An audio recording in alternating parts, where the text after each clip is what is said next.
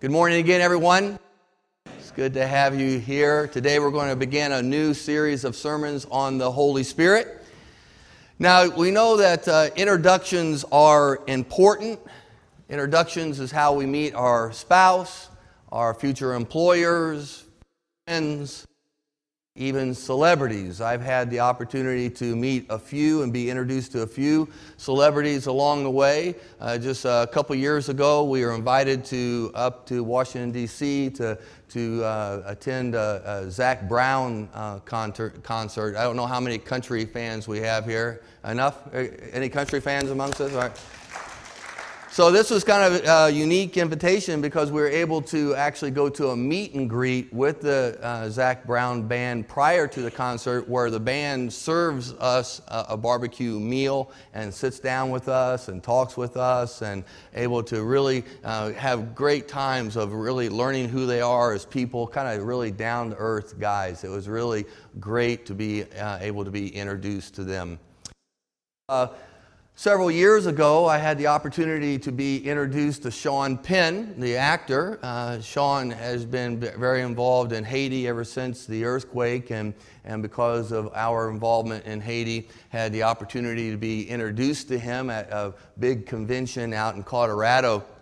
And uh, he is, he is a unique individual, all right? So, um, everything that you've ever heard about Sean Penn, uh, I, I, I, found to be true in that short introduction, all right? Um, uh, but uh, we do thank God for the way he's um, ministering to the Haitians. And then, about two, uh, uh, about 20 years ago, I was uh, introduced to Muhammad Ali. And um, coming out of a Bible study, in uh, restaurant down in South Beach, and uh, and uh, came came out, and one of the guys that was a resident there of South Beach says, "Hey, Brian, I want to introduce you to you know Muhammad Ali." And I was like, wow, okay. And his hands are just massive, man. I mean, it's like, you know, it, it, no, he, he, just clenches a fist and it'll cover your whole face. I mean, it's, a, but what a great uh, introduction that was. Well, uh, I, I don't know if you know it, but there is a proper etiquette and protocol in introducing someone. So, just to give you a little bit of class and etiquettes this morning, I want to teach you the four rules of proper introduction, all right? One is that you state the name of the person of higher rank, all right? So, uh, Muhammad, uh, this is Brian, all right?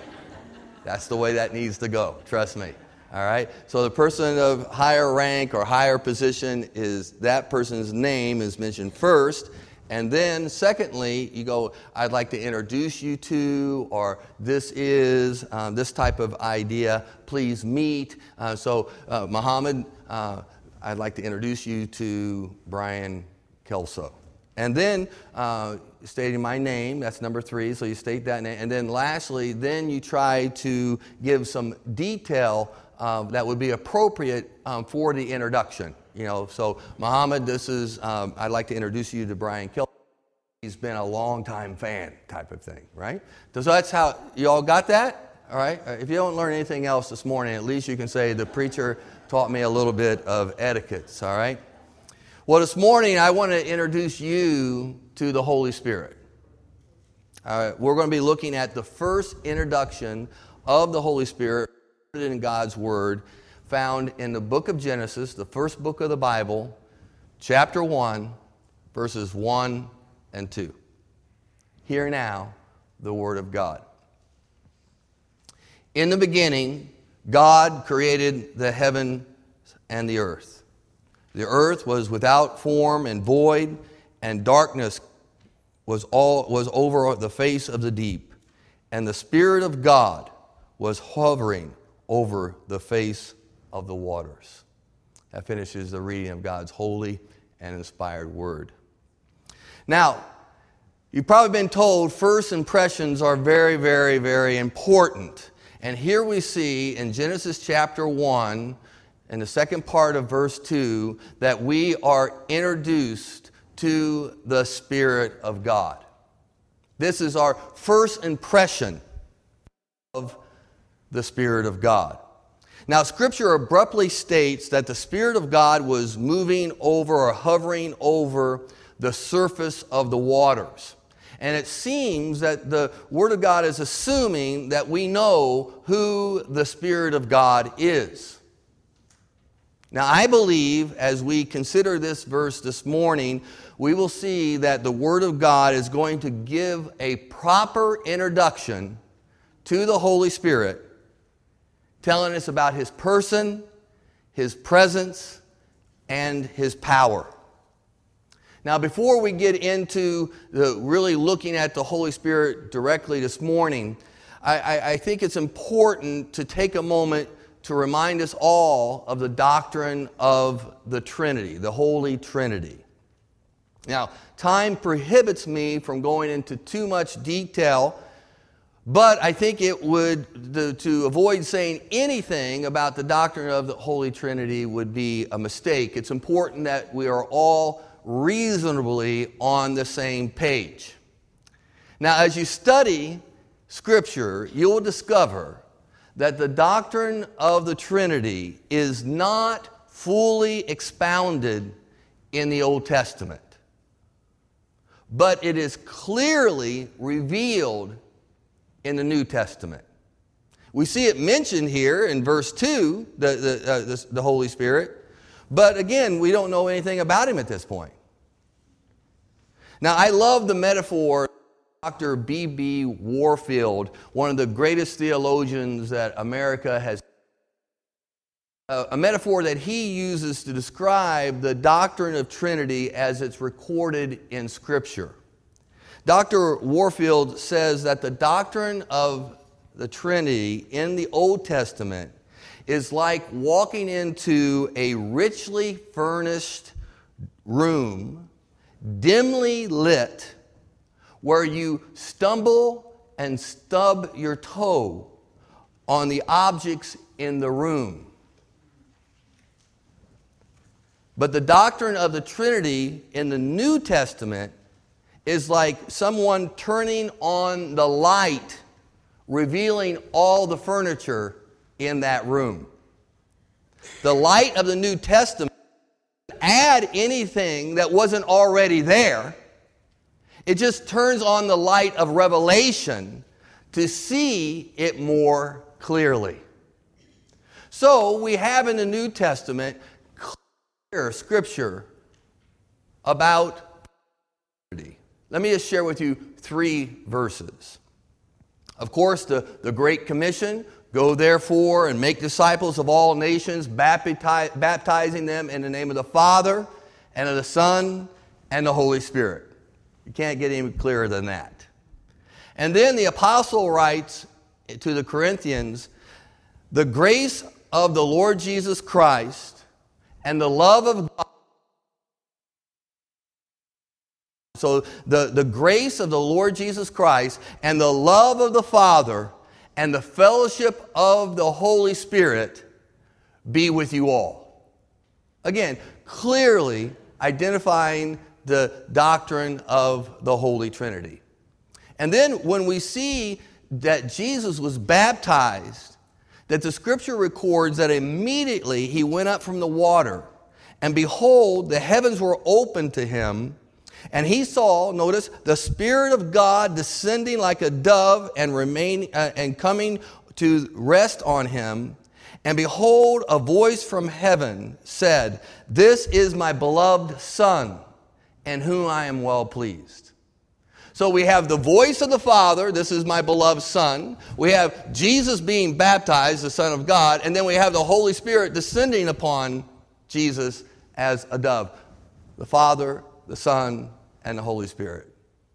It's just clearly revealed to us. Now, our, our church fathers have always sought to give us a clear biblical teaching of the doctrine of the Trinity. They would ask questions like Are, uh, are there more gods than one? And the answer is There is but one only the living and true God. And then they would ask, well, how many persons are there in the Godhead? And the answer there are three persons in the Godhead the Father, the Son, and the Holy Spirit. These are one God, and in same, same in substance, equal in power and glory. So you have one God, infinite, eternal, and unchangeable. But within the essence of this one God, you have three persons God the Father, God the Son, God the Holy Spirit, same substance, equal in power and glory. Now, the of the, the Trinity has been on attack, been attacked throughout the history of Christianity. The first substantial attack came about 200 AD by, the name, by a man's name of Sabellius. And he taught that the Holy Spirit was not God, but rather just energy. Now, a theologian of that day named Tertullian responded to this heresy and was the first to use this word Trinity to describe the Godhead. He says, concerning the Father, Son, and Spirit, these three are one substance, not one person. One substance, but not one person. And here we see that this is the first time that the word person is used to describe or refer to the Father, the Son, and the Holy Spirit. Three persons in one divine essence. Now, this word person is used within Christian theology to aid us in understanding the role of the Father as creator and sustainer, the role of the Son as redeemer and Lord, and the role of the Holy Spirit as our comforter and our guide. One God in three persons. So, using the word person is meant to suggest that the Father, Son, and Holy Spirit are people, but rather to dis- distinguish their functionality together in oneness. Now, we have to admit, language stumbles. Language fails us. Language is inadequate and incapable to fully describe the indescribable, immeasurable, infinite majesty and glory of God. Amen? But language is all we have. So we use it the best we can. When we say that the Holy Spirit is a person, we do not mean that he has hands and feet and eyes and ears and a mouth, because those things are physical characteristics, not personal characteristics. The characteristic of personality is what we're focused on in using this word. Characteristics of personality, like knowledge, a person has knowledge, feelings, a person has feelings, and action, a person does things. So we see that the Bible attributes these personal characteristics to the Holy Spirit. That's the reason why we use the word person. Let me give you a few examples.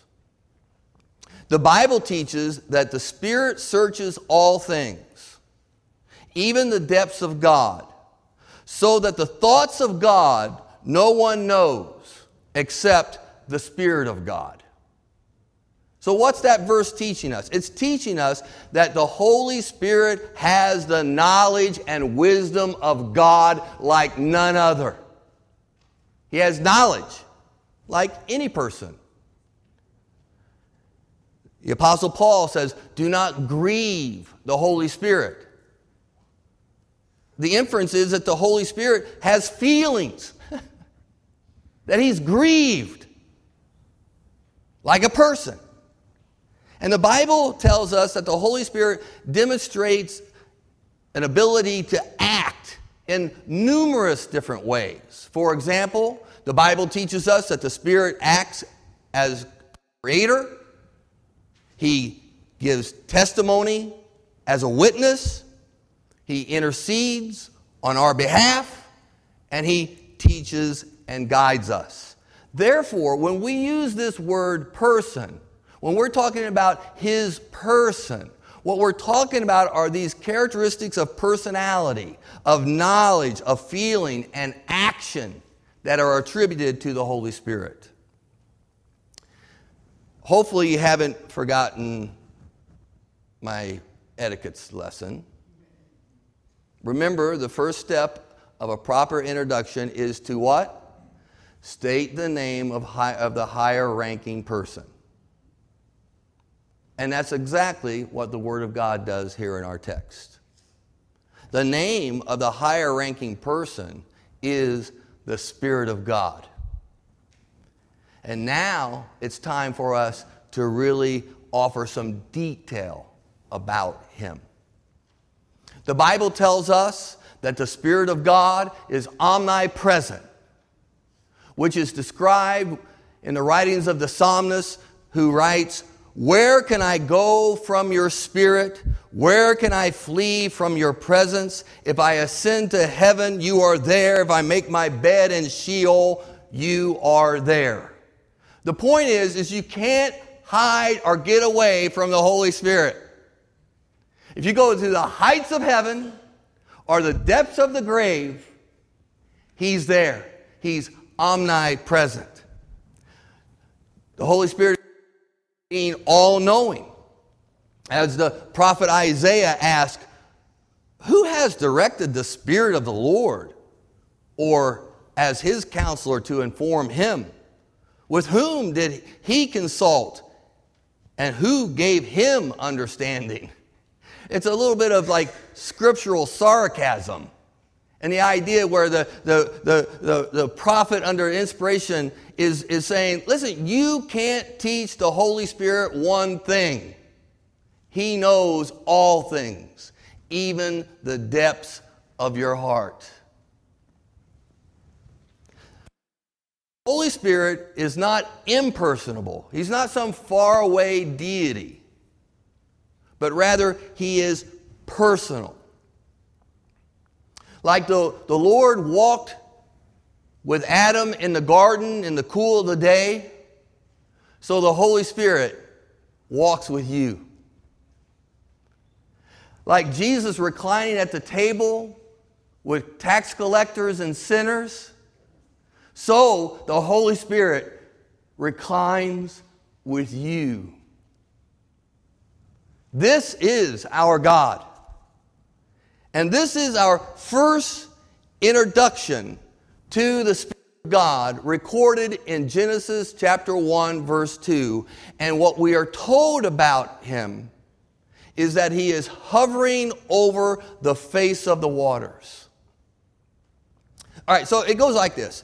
Here you're at a, at a party, you really don't know very many people. You're at some sort of business function you really don't know, and you're kind of like mm, feeling a little bit uncomfortable. And say, but you do know one or two per- people, and this one person comes over and says, "Hey, hey, hey, Sage, come with me. I want to introduce you to somebody." Now, that person has some reason to introduce you to them. There's something that that person wants you and you and you to know that this person knows wants you to glean for what information and knowledge and whatever that person has. That person wants to introduce you because they really believe you need to know. And so, after you go through the protocol, then the person says, The reason why I introduced you, because so and so really does know a lot about real estate, has been the, the top real estate person in the county for the last 10 years. That's a little plug. You can pay me the 20 later. and I really felt it would be good for you, Sage, to meet this person so you can glean from him. And, and because he has so much personality, he has so many great tactics and business skills and this type of thing. So See how the person is saying, listen, this is the reason why I'm making this introduction. Now let's go back to the text. And the Spirit of God was hovering over the face of the waters. That's what the Word of God wants us to know. That's the reason for the introduction. Because the, the Word of God wants you to know that the Spirit of God hovers over you.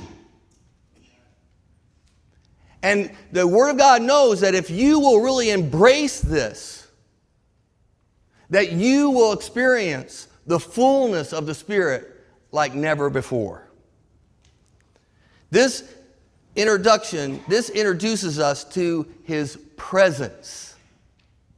His presence in the text is described as hovering over, which literally means to brood over like a, like a bird broods over her eggs.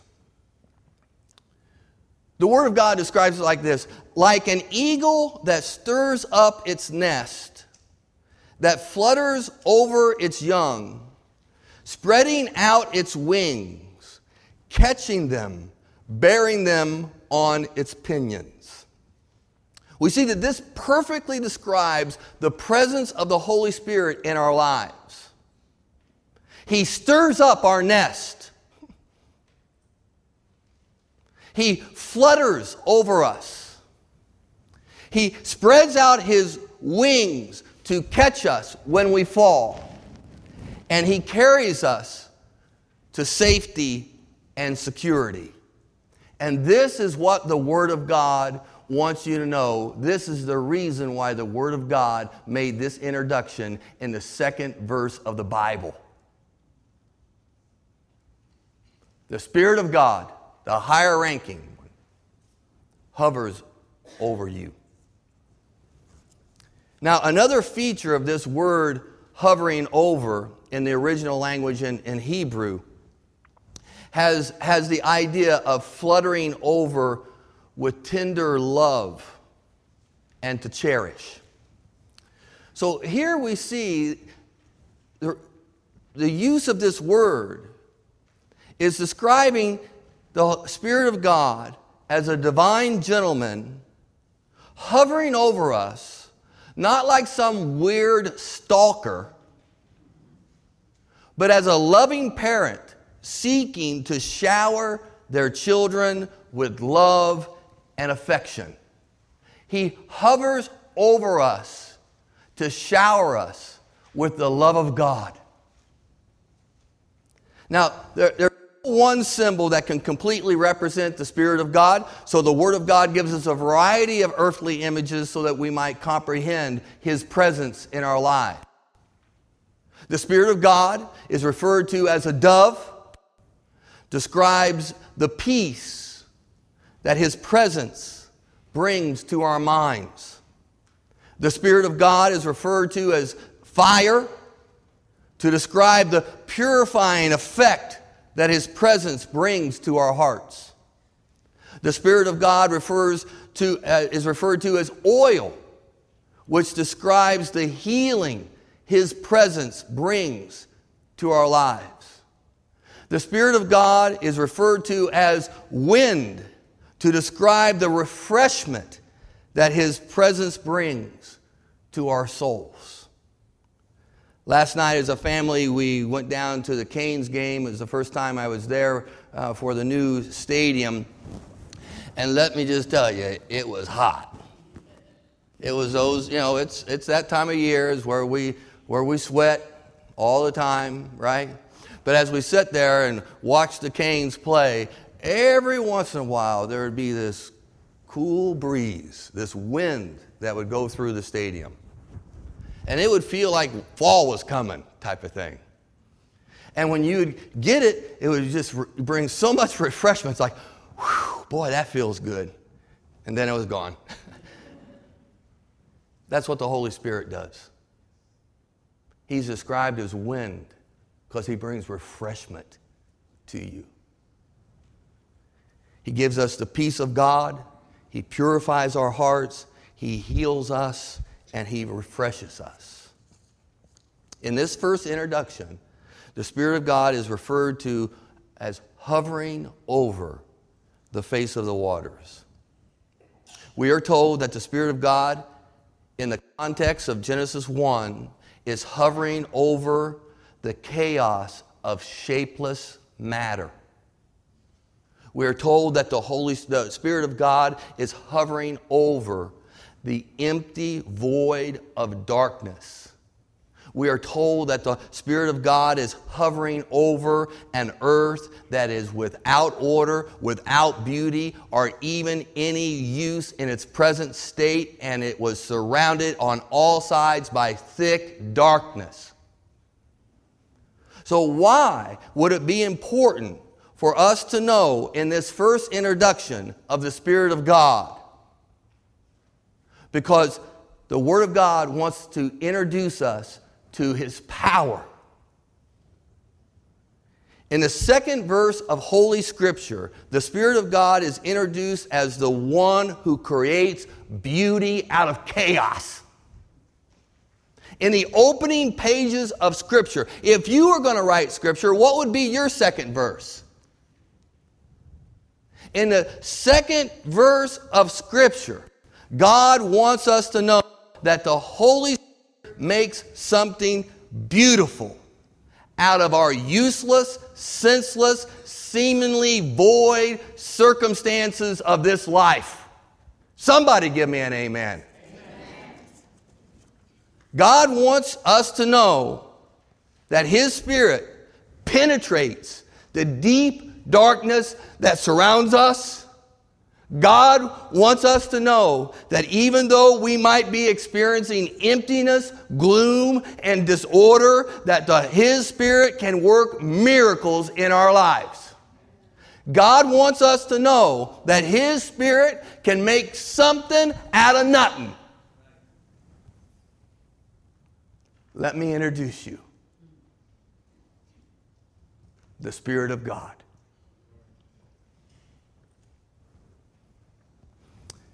Ladies and gentlemen, I've tried to introduce you to the Holy Spirit. He is the third person of the Godhead. The Spirit of God is his name. You cannot hide from his presence because he is omnipresent. He has all wisdom and knowledge to share with you the divine precepts of God. He wants to give you a peace, the peace of God that surpasses understanding. He wants to purify our hearts he wants to heal our brokenness and bring refreshment to our souls. And He's hovering over this place right now. Desiring to penetrate the darkness that surrounds you and to create beauty out of the chaos of your life. He is a divine gentleman, desiring to shower you with love and affection that only comes from God. Ladies and gentlemen, I would like to introduce you to the Holy Spirit and want to ask you will you receive the introduction? Let's pray.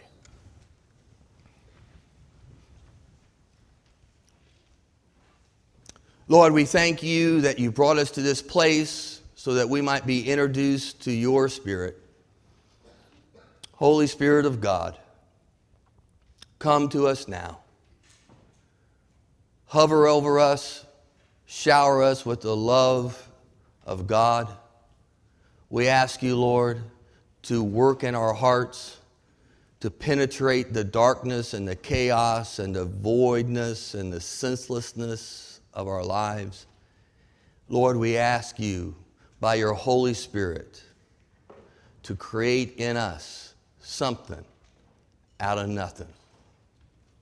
Do it, Lord. Do it, we pray. We receive this gracious invitation. In Jesus' name we pray. Amen.